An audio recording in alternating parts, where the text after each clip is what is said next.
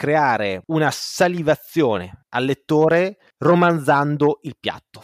Eh, non abbiamo noi l'obiettivo di farlo replicare a casa, noi abbiamo l'obiettivo di far sì che chi legga vada al ristorante. Siamo live.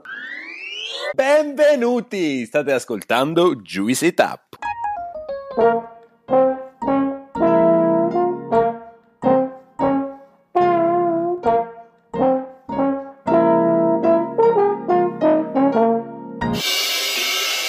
Benvenuti, sono Ale e oggi assieme a Gianlu parleremo di editoria gastronomica.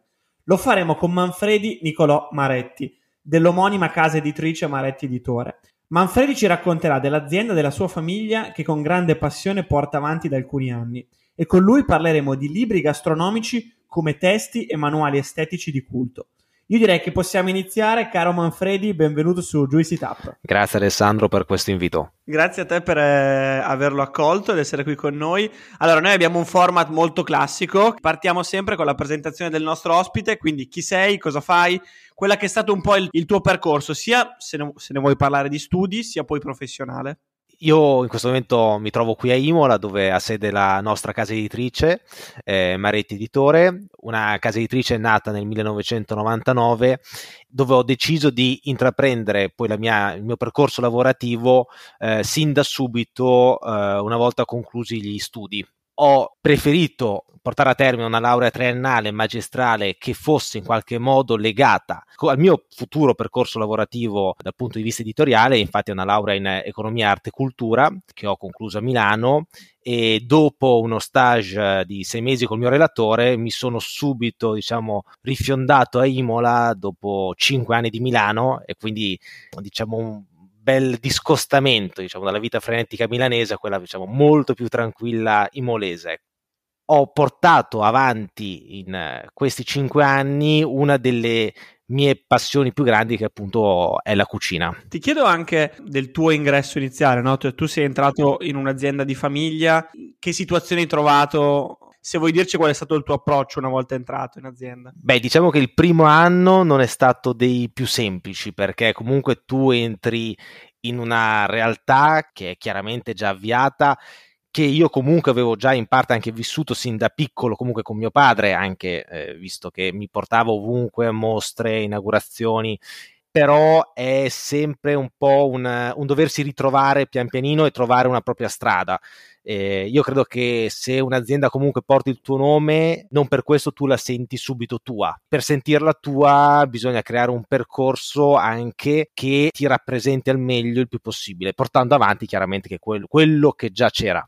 Manfredi, ti do il benvenuto anche da parte mia. Su questo podcast abbiamo parlato spesso di editoria legata al mondo della, della gastronomia, ma mai in maniera così diretta con un, con un editore. Sì, abbiamo avuto persone che rappresentavano dei gruppi editoriali, ma avere proprio la persona da cui nasce un po' il, il, il, gruppo, come diceva Alessandro, è la prima volta che ci capita. Ho una curiosità da chiederti, che è un qualcosa che mi piace sempre chiedere ai nostri ospiti. Ci hai raccontato che la tua vita si divide un po' tra, tra questi due mondi, quello dell'editoria e quello del, del cibo, del food and wine. Riguardando il tuo percorso alla tua storia, hai due ricordi collegati a questi momenti, degli aneddoti che magari ti hanno fatto capire che sia l'uno che l'altro avrebbero fatto parte in maniera così concreta della tua vita? Diciamo che ho un ricordo indelebile, folgorante da dove poi è partito l'innamoramento per la cucina, che era questa cascata di burro di due metri eh, da Ducasse a Luigi XV e io avevo 11 anni e quando la vidi per la prima volta lì rimasi estasiato e da lì fu un amore diciamo a prima vista con uh, il mondo della gastronomia e del cibo. E chiaramente a 11 anni non ti poni poi il problema ancora del lavoro e di quel che sarà ma da lì è stata una passione che è cresciuta sempre di più ed è stato il motivo poi per il quale ho deciso di ampliare in man- particolare maniera diciamo, il settore gastronomico, l'editoria gastronomica all'interno della nostra casa editrice, che è una casa editrice che nasce come casa editrice d'arte contemporanea e moderna. Fantastico che il primo ricordo legato alla gastronomia sia legato a- al burro, poi so- soprattutto in una terra come la vostra, l'Emilia e la Romagna, che è famosa per, per altri tipi di grassi, tipo, tipo quello del, del maiale.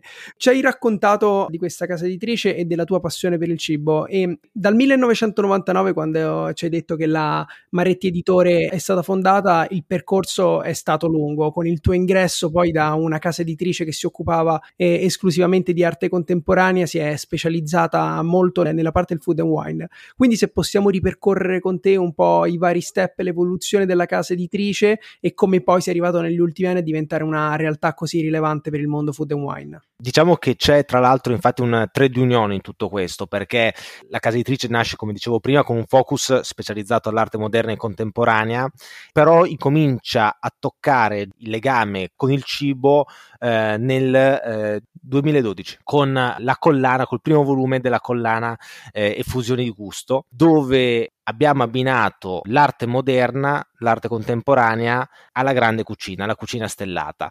E infatti il primo diciamo, volume d'arte e cucina che abbiamo realizzato è stato con il San Domenico di Imola, che incontra l'arte di Concetto Pozzati, quindi un incontro eh, tutto eh, basato in Emilia, quindi la grande cucina imolese di Valentino Marcatilli con la grande arte di Concetto Pozzati, che è stato uno dei massimi esponenti della pop art degli anni 60. E da qui questa collana ha preso sempre più eh, forma nel corso degli anni sino ad arrivare all'ultimo volume che abbiamo presentato nel 2021, in questo caso invece un incontro totalmente marchigiano tra Mauro Ugliassi e l'artista Giovanni Gaggia.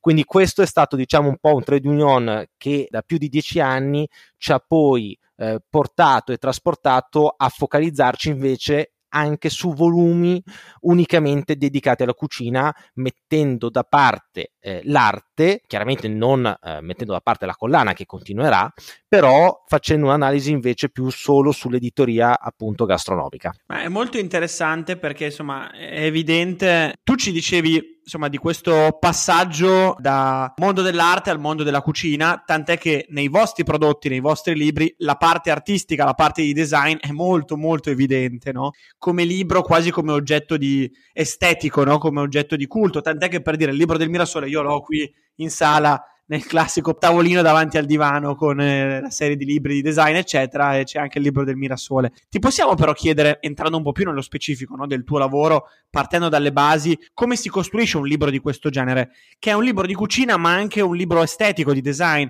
Quali sono tutti gli attori che vengono coinvolti, che caratteristiche devono avere questo genere di, di libri e di prodotti? Grazie Alessandro per questa domanda a cui tengo particolarmente, perché io credo che il primo obiettivo per realizzare un libro di cucina è far sì che non sia un libro di cucina, cioè sembra un'eresia, ma è quello di cercare di uscire dai canoni classici dei libri gastronomici e dargli un taglio. E questo sicuramente in parte siamo stati favoriti in quanto nasciamo come casa editrice d'arte, è quello di dargli un taglio sicuramente più contemporaneo, più di design, più anche di ricerca di determinati font che quindi diciamo innalzi, si innalzi quasi a catalogo e a libro d'arte gastronomico. Io credo che un buon libro di cucina oggi sia un libro comunque che rappresenti e sia lo specchio del suo autore e del suo chef.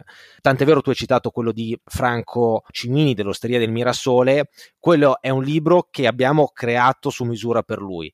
E dalla tipologia del font, dalla tipologia dell'impostazione della gabbia grafica, dalla tipologia anche delle fotografie che ha realizzato Lido Vannucchi proprio in funzione del concetto che si andava a fotografare una grande trattoria italiana.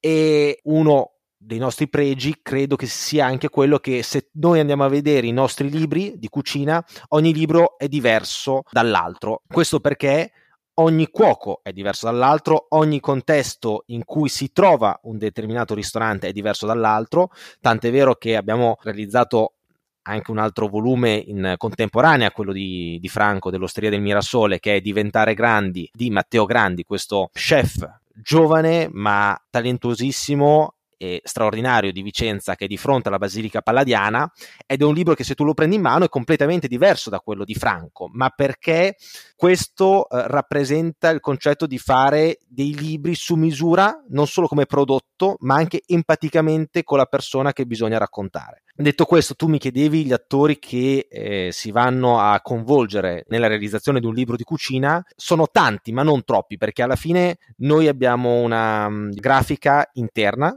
alla casa editrice, con i quali quindi abbiamo la possibilità di collaborare quotidianamente, di avere un confronto nel racconto di quello che bisogna andare a fare. Quindi anche la gabbia grafica, chiaramente, nel momento in cui io mi confronto col grafico, il grafico capisce che prodotto editoriale bisogna andare a realizzare. Detto questo, c'è una parte fondamentale che è il 70% di un, di un libro gastronomico ed è quella della fotografia. Noi è da tre anni che collaboriamo con uno dei più grandi fotografi di food d'Europa, che è Lido Vannucchi. È stato anche nostro ospite, tra l'altro, quindi ciao Lido. Ecco, salutiamo l'immenso Lido ed è lui ha una grande capacità proprio di andare a capire cosa bisogna andare a raccontare e credo che questo eh, sia il successo alla base di un buon risultato editoriale. Poi dopodiché ci sono chiaramente l'agenzia di traduzione, c'è la persona che cura i testi che è fondamentale anche in questo caso, che vada diciamo a entrare in maniera sinergica mentalmente con eh, il personaggio che bisogna andare a raccontare e una volta che si vanno a creare diciamo questi mix, questi ingredienti, si ha poi il prodotto editoriale pronto per la stampa.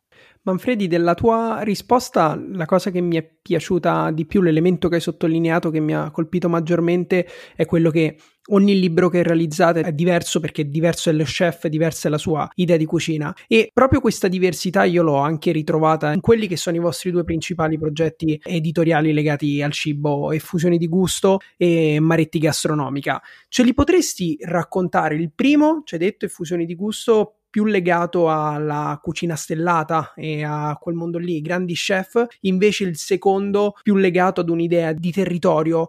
Dalla tua prospettiva, raccontaci un po' questi due progetti, le loro diversità, magari le loro somiglianze, cosa li rende unici? Certo. Allora, per quanto riguarda Effusione di gusto, è la collana che dicevamo prima di arte e cucina, dove in ogni volume ciascun ristorante stellato, alta ristorazione, è abbinato a un artista contemporaneo. Quindi l'artista realizza ad hoc oppure si scelgono ad hoc determinate opere in abbinata al piatto e questo può essere o più concettuale come abbinamento o più anche diciamo immediato figurativo sul colore.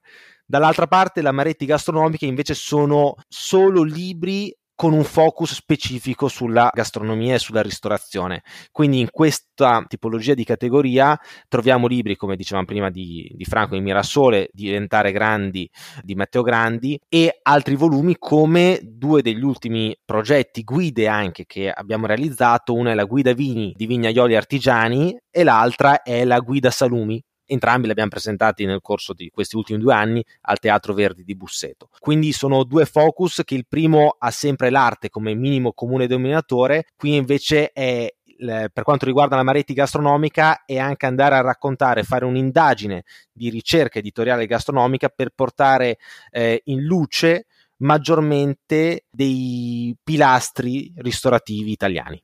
Una curiosità, siete voi a scegliere lo chef, è lo chef che sceglie voi? Co- come nascono questi progetti che comunque non è il classico libro di ricette, c'è cioè una complessità, uno studio, una profondità di pensiero dietro? Sì, infatti a proposito di ricette mi aggancio a quello che tu hai appena detto, io negli ultimi volumi che abbiamo fatto appunto nella sezione Maretti gastronomica, partendo da quello di Jacopo Ticchi sulla frollatura del pesce, abbiamo deciso ed è qui che è stato il primo, diciamo, punto di rottura di non inserire più ricette con vari milligrammi, centilitri, perché quello che secondo me dovevamo fare è creare una salivazione al lettore romanzando il piatto.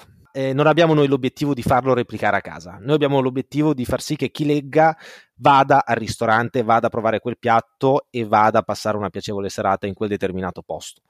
Detto questo, è bello, diciamo, il nostro settore dell'editoria perché è un settore dove le relazioni umane sono fondamentali, è quello di un continuo confronto e un libro nasce da tanti interscambi che possono susseguirsi, da quello di Lido quando va a fotografare in un determinato posto e coglie la necessità di realizzare un prodotto editoriale, io quando vado a mangiare da cliente in un determinato posto e c'è un vuoto editoriale che si può colmare oppure un determinato cuoco che ti chiama per realizzare un progetto. Quindi è il bello e il brutto è che non c'è una, ri- una regola fissa. Ecco. No, probabilmente anche la parte più bella è quello che rende ogni progetto unico. Comunque hai citato anche Jacopo Ticchi che è stato un altro, sto- un altro nostro ospite del podcast, quindi a questo punto... Ecco salutiamolo. Esatto. Su questo nostro podcast abbiamo avuto un, anche un nostro professore di Pollenzo, che è Nicola Perullo, che tra i vari libri che ha scritto e che noi abbiamo dovuto leggere e studiare durante gli anni di Pollenzo, c'era anche il libro intitolato La cucina è arte. E quindi mi piaceva prendere questo spunto per rivolgerti a te questa domanda, se la cucina è arte e nella tua visione come vedi il rapporto tra queste due forme di espressione? Guarda, vado a prendere una frase che ho scritto diciamo, nell'introduzione al volume di Bob Noto, che è stato uno dei massimi e dei primi food photographer a livello mondiale, per il quale abbiamo omaggiato una monografia quest'autunno, dove andando a cogliere le sue immagini i suoi piatti si ha proprio la percezione che non siano dei piatti, no? ma sono delle opere. Io credo che se oggi c'è ancora il dubbio se la cucina è arte eh, o se non lo è, comunque se noi ci andiamo a porre questa domanda è sicuramente anche merito di ciò che Bob ha fatto dalla fine degli anni 90 sino al 2015-2016. Quindi per me la cucina è arte perché quando eh, si creano emozioni si prova sempre qualcosa di artistico, come vedere un film, come ascoltare una canzone. E diciamo che la musica è più simile alla cucina intesa come arte poiché eh, se noi pensiamo ai vari concerti un artista riproduce e ricanta cento volte lo stesso brano come un cuoco può riprodurre più volte e deve riprodurre più volte lo stesso piatto, mentre semmai nell'arte, intesa in senso stretto, eh, l'artista dipinge più volte magari lo stesso anche soggetto, ma in versioni diverse, cioè l'opera è sempre diversa, no? Cosa che invece magari nella musica e nella cucina questo non, non lo sono.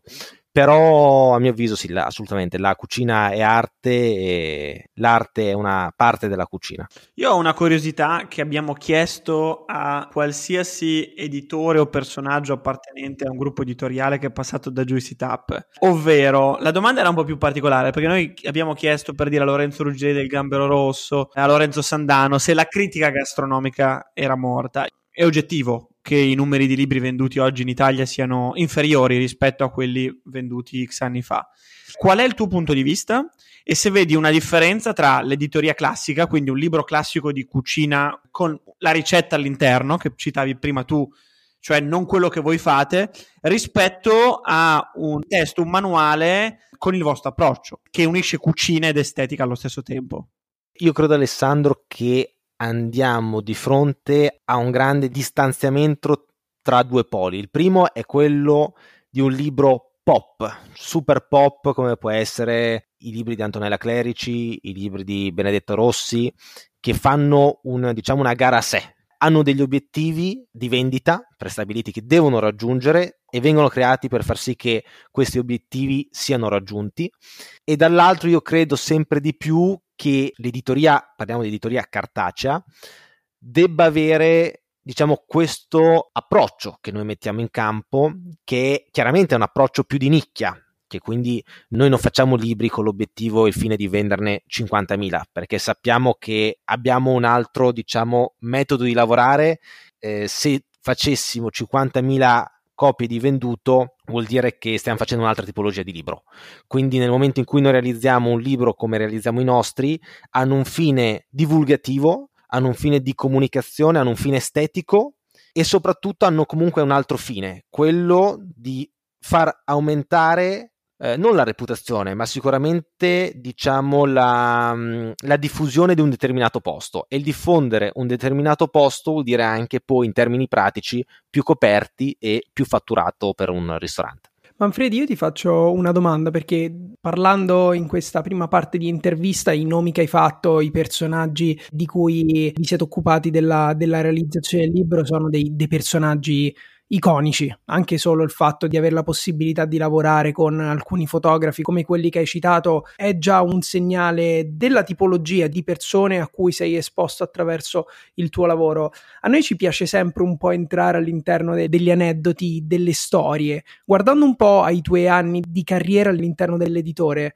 quali sono le, le storie un po' più affascinanti, quei personaggi che ti hanno lasciato qualcosa dentro di unico? Beh, ce n'è uno, devo dire, sopra tutti, non ho bisogno di fare diplomatico, che è eh, Maurice von Greenfields, Maurizio Campiverdi, il più grande diciamo, curbe nel mondo, con il quale è nata in qualche maniera, in maniera forte, l'entrata all'interno dell'editoria gastronomica italiana, che è stato con il volume 3 stelle Michelin, enciclopedia dei ristoranti, dei 286 ristoranti tristellati mondiali, che è una pubblicazione che racconta il vissuto in prima persona di questo personaggio bolognese più grande collezionista di menù a livello mondiale e devo dire che con lui è stato un amore a prima vista, nel senso che io andai in un, um, un pomeriggio d'autunno nella nostra legatoria e vidi questo volume con una copertina abbastanza brutta, devo dire, eh, con scritto 3 stelle Michelin era impilato, era un campione che la legatoria tiene sempre un campione di ciò che, di ciò che produce.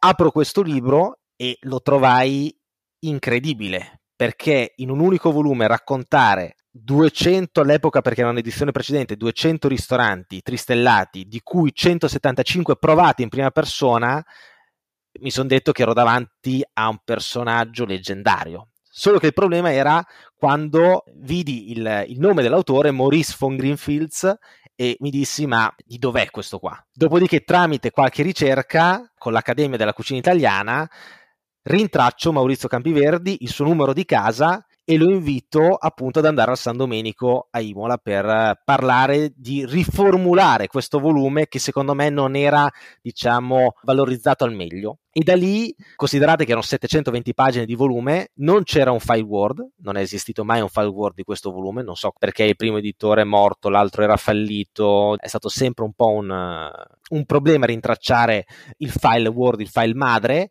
e quindi abbiamo dovuto scansionare pagina per pagina queste 720 pagine con tutti gli errori che ti dà poi varie, la scansione.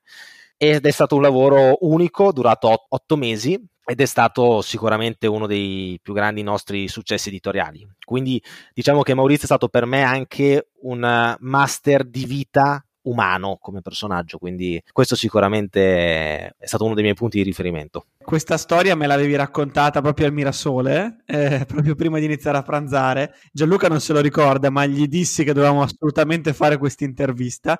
Il problema è che c'è il discorso della presenza, no? Mi avevi detto. Quindi tu devi sapere che la puntata, l'episodio più ascoltata su Juicy Tap è quella con Gianni Vignarionda, quindi un grandissimo appassionato gourmand. Quindi parte la sfida. Parte la sfida, bravissimo, l'hai chiamata, quindi dobbiamo assolutamente fare quella puntata. Io sono carico, ci siamo parlati io e te qualche mese fa, quindi per chi sta ascoltando questo episodio sappiate che non so se presto, ma comunque prima o poi arriverà ai nostri microfoni e deve essere una di quelle storie per noi appassionati uniche, uniche. E in quell'occasione lì facciamo portare 10-15 menù tra cui anche quello del Titanic, perché poi mi ha raccontato la storia di quello del Titanic, che lui ne ha due di quello del Titanic. Sono menù che non hanno viaggiato chiaramente, perché quelli che hanno viaggiato sono tutti affondati, si sono bagnati, si sono, sono andati persi, ma sono quei menù che la tipografia all'epoca aveva stampato in più per quella crociera, che poi sono andati in asta da Sotheby's che il nostro Maurizio ha comprato. Quindi è anche bello vedere cosa si mangiava nel Titanic in quel periodo. Io mi ricordo, me lo fece vedere gnocchi gorgonzola sauce, una cosa del genere, cose comunque abbastanza italiane anche. Se invece dovessi nominare uno chef che o ti ha cambiato la vita o scegli tu, che pensi possa fare e dire tanto nei prossimi anni, in cui tu ti sei imbattuto non soltanto per un tuo progetto editoriale, oppure con cui ti piacerebbe collaborare un giorno, ecco.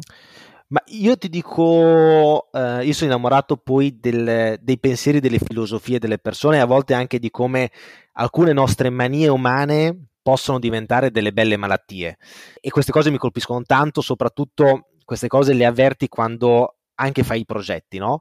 Una persona che mi ha colpito particolarmente è stato Matteo Grandi, perché ti racconto questo aneddoto. Stiamo realizzando il libro, Andrea Petrini scrive la prefazione e lui a tutti i costi, sappiamo che Andrea Petrini abita a Lione, lui a tutti i costi vuole andare a Lione con me, Lido e Sara. E noi diciamo, ma dai Matteo, adesso non, non dobbiamo fare una giornata per farci una notte Vicenza-Lione, Lione-Vicenza, andata, andata e ritorno. E lui invece si era impuntato, e questa secondo me è la cosa straordinaria poi no, delle, della mente umana, che siamo andati a Lione, siamo andati da Antique Wine, da George Dos Santos, uno dei massimi pionieri del mondo del vino a livello internazionale, siamo andati a fare la spesa, perché lui va a fare la spesa dei formaggi praticamente solo a Lione, quindi siamo tornati con carichi di formaggi da Lione, siamo tornati carichi di vino, questo per raccontare a volte come anche la qualità massima di un cuoco che vuole raggiungere l'eccellenza nel suo carrello di formaggi e di dover andare a Leone anche per far questo, sono sicuramente sono quelle cose che ti segnano e ti fanno capire come c'è una passione, c'è una conoscenza, c'è una cultura dietro ciò che poi viene offerto al cliente. E Manfredi, a proposito di questa cultura di cui parlavi. Durante tutta questa intervista ho provato a pensare, ti abbiamo anche fatto la domanda un po' al medium del libro, al fatto che la carta stampata, poi la tipologia di libri che fate voi sia un qualcosa di complicato da, da affrontare, perché sicuramente ha una sua rilevanza, poi come lo fate voi, però mi guardo intorno e la maniera in cui oggi anche i grandi chef comunicano la loro cucina è attraverso altri medium che sono i social, che possono essere essere la televisione. Quindi volevo provare a fare con te una riflessione su come questi strumenti possono andare di, di, pari passo, se si complementano, se si dividono anche magari la, la, profondità del discorso e del pensiero che ci può essere dietro uno chef? Allora, io credo assolutamente che siano uh, degli strumenti complementari che uno, uno, strumento debba in qualche modo sfruttare l'altro. È chiaro che i social e la comunicazione via web, eh, Facebook, Instagram e altri profili, chi ce l'ha, TikTok, eccetera, è una comunicazione più quotidiana che ha un fine marketing e stop. Il libro ha un fine sicuramente più lungo e stiamo parlando di un progetto a lungo termine che comunque il suo diciamo, risultato non lo vedi oggi, lo puoi vedere tra un mese ma lo puoi vedere anche tra due anni, quindi è uno strumento differente rispetto ai contenuti diciamo, digitali e mediali che accennavamo prima. Tra l'altro poi la cosa importante è divulgare anche il libro via social tramite degli strumenti e dei contenuti adeguati. Detto questo io noto che eh, man mano che questi progetti che noi realizziamo girano, ci sono sempre anche più richieste da parte dei cuochi di realizzare un progetto del genere. E questo è bello perché si nota la differenza. Questa è la cosa importante ed è quello che dicevamo prima, cioè il futuro qual è? Insomma, il futuro dell'editoria gastronomica saranno i poli opposti o sarà questa tipologia come facciamo noi, come, fa, come, fanno chiaramente anche altri, oppure la, è la tipologia pop che siamo già abituati a vedere, che quella sicuramente comunque non morirà mai. Eh, io sono molto d'accordo con questo che hai detto. Io ho qui in libreria, oltre alla frullatura di Jacopo Ticchi, Trattoria da Lucio e lui nello specifico sono molto bravi secondo me dal punto di vista della comunicazione sui social, sono bravissimi, ma poi sfogliando il libro si parlano i due mondi, naturalmente toccano livelli di, di profondità con un'estetica diversa, però sono facce che si capisce in maniera anche molto intuitiva che fanno parte di una stessa medaglia, quindi mi piace molto questa analisi e questa riflessione che hai, che hai portato. Tornando a parlare un attimo di futuro, ci hai detto il futuro dell'editoria, ma a noi interessa il futuro di Maretti Editore. Ci puoi fare qualche spoiler su qualche progetto che c'è in cantiere o anche proprio portarci ancora più avanti nel tempo con quelli che sono un po' i tuoi sogni e le tue ambizioni? Allora, un titolo che uno di quelli che uscirà più breve in assoluto, noi sappiamo che quest'anno la Madonnina del pescatore compie 40 anni. Quindi con eh, Moreno Cedroni, con Moreno stiamo andando a realizzare un progetto editoriale celebrativo di questi 40 anni della Madonnina del Pescatore, che avrà luce tra eh, fine marzo e inizio aprile. Quindi questo è quello più vicino all'uscita, ecco. Detto questo, sappiamo già che a ottobre uscirà la nuova guida salumi 2025 e poi ci sono altri tre progetti che si stanno concludendo, però per scaramanzia ecco non dice nulla ti vedremo spesso a Senigallia, insomma. Esa- esattamente, esattamente. Siamo quasi arrivati alla fine. Io prima di passare al, al no- alla nostra domanda finale, che è quella della piccola pasticceria, volevo farti una domanda, visto che prima hai detto una cosa molto bella, secondo me, o comunque interessante eh, tornando al discorso dell'azienda familiare, no? quando ci dicevi che durante il primo anno della tua attività non la sentivi tua, nonostante avessi lo stesso cognome, nonostante ci fossi un po' cresciuta dentro, non avendo tu svolto determinati progetti, non la sentivi tua. Io ti chiedo se intanto oggi la senti tua e se dovessi descriverlo insomma in poche parole, che cosa hai portato di tuo che oggi ti permette di sentire l'azienda della tua famiglia anche in parte tua? Tornando alla prima domanda, assolutamente sì, la sento mia. E tante volte mi sono anche interrogato no? se era meglio fare delle esperienze fuori, no? come tanti ragazzi, persone che magari hanno un'azienda di famiglia, prima decidono di fare 3-4 anni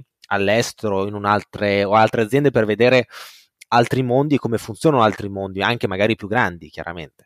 Me la sono fatta spesso questa domanda e ora se dovessi tornare indietro rifarei la stessa scelta e ti spiego anche il perché. Perché nel mio piccolo, quello che sono riuscito a creare in termini di rapporti, tutti rapporti nuovi, quelli della, della ristorazione, della gastronomia che prima non avevamo, se fossi andato fuori e fossi tornato oggi, facciamo finta, tutto quello che poco tanto che comunque abbiamo realizzato e prodotto non ci sarebbe. E sai, ripartire oggi non è come partire quattro anni fa, quindi non si sa mai che cosa si potrebbe fare, cosa si potrebbe divulgare e costruire. Detto questo, tornando alla tua seconda domanda, quello che ho portato oggi al, all'interno della casa editrice sicuramente sono relazioni nuove. Ci siamo presi una parte di nicchia di mercato di editoria gastronomica che prima comunque non era un nostro obiettivo. Io me lo sono posto, mi sono detto dal 2020 al 2023 voglio arrivare in un determinato risultato dell'editoria gastronomica, chiaramente di nicchia, però esserci come protagonista, penso che ci siamo riusciti e oggi i prossimi obiettivi sono quelli di divulgare sempre di più questa conoscenza, di farlo sempre in maniera più bella e più estetica e anche chiaramente più profonda possibile. Manfredi, intanto ti ringrazio per, per questa bella chiacchierata. È sempre bello analizzare un argomento conosciuto, affrontato, ma da una prospettiva diversa. Come ti ha anticipato Ale, noi abbiamo questo rito come ultima domanda che è quello della piccola pasticceria e fare la piccola pasticceria a un editore gli dà un sapore ancora, ancora più speciale. E la piccola pasticceria per noi è un consiglio che può essere un consiglio di lettura, che immagino che, che da te arriverà, un consiglio di visione per un film o di ascolto di un podcast o di un album musicale. L'importante è che sia qualcosa che all'interno del tuo percorso è stato rilevante e che quindi hai piacere a condividere con noi e con chi ci sta ascoltando. Guarda, io sarò un po' sovversivo, diciamo, in questa domanda. Non ti darò né un titolo di un libro e ti dico no, nessuna cosa passata che mi ha influenzato, ma un film che ho visto recentemente e che l'ho trovato anche in qualche maniera legato a ciò che noi editori facciamo nel momento in cui realizziamo una tipologia del, di un libro come lo facciamo noi. Ed è Perfect Days di Vin Sander e questo perché c'è l'accuratezza del dettaglio, c'è la passione per il lavoro fatto bene, che è poi il tema portante del, di tutto il film, e c'è anche poi la parte artistica eh, graffiante, eh, quasi una video art nel momento in cui lui sogna determinati gli passano determinate immagini mentre, mentre dorme o mentre diciamo, ha gli occhi semichiusi. Quindi ho detto questo film perché ha tanti piccoli minimi comuni denominatori per la realizzazione anche di un buon libro. Che dire, io direi che abbiamo fatto un ottimo percorso. Fantastico. Spero tu ti sia divertito, sicuramente eri, eri a tuo agio, grazie mille. Manfredi, ci vediamo in giro, tanto insomma, questo mondo enogastronomico è piccolo. Esatto. E abbiamo anche un obiettivo comune adesso, quello di portare Von Greenfields. Esatto. Grazie mille Manfredi, è stato un piacere. Un abbraccio. Grazie a voi. Un abbraccio. Hai ascoltato Juicy Tap. Per altri contenuti di Juice ci trovi su Instagram e sul nostro sito thisisjuice.net.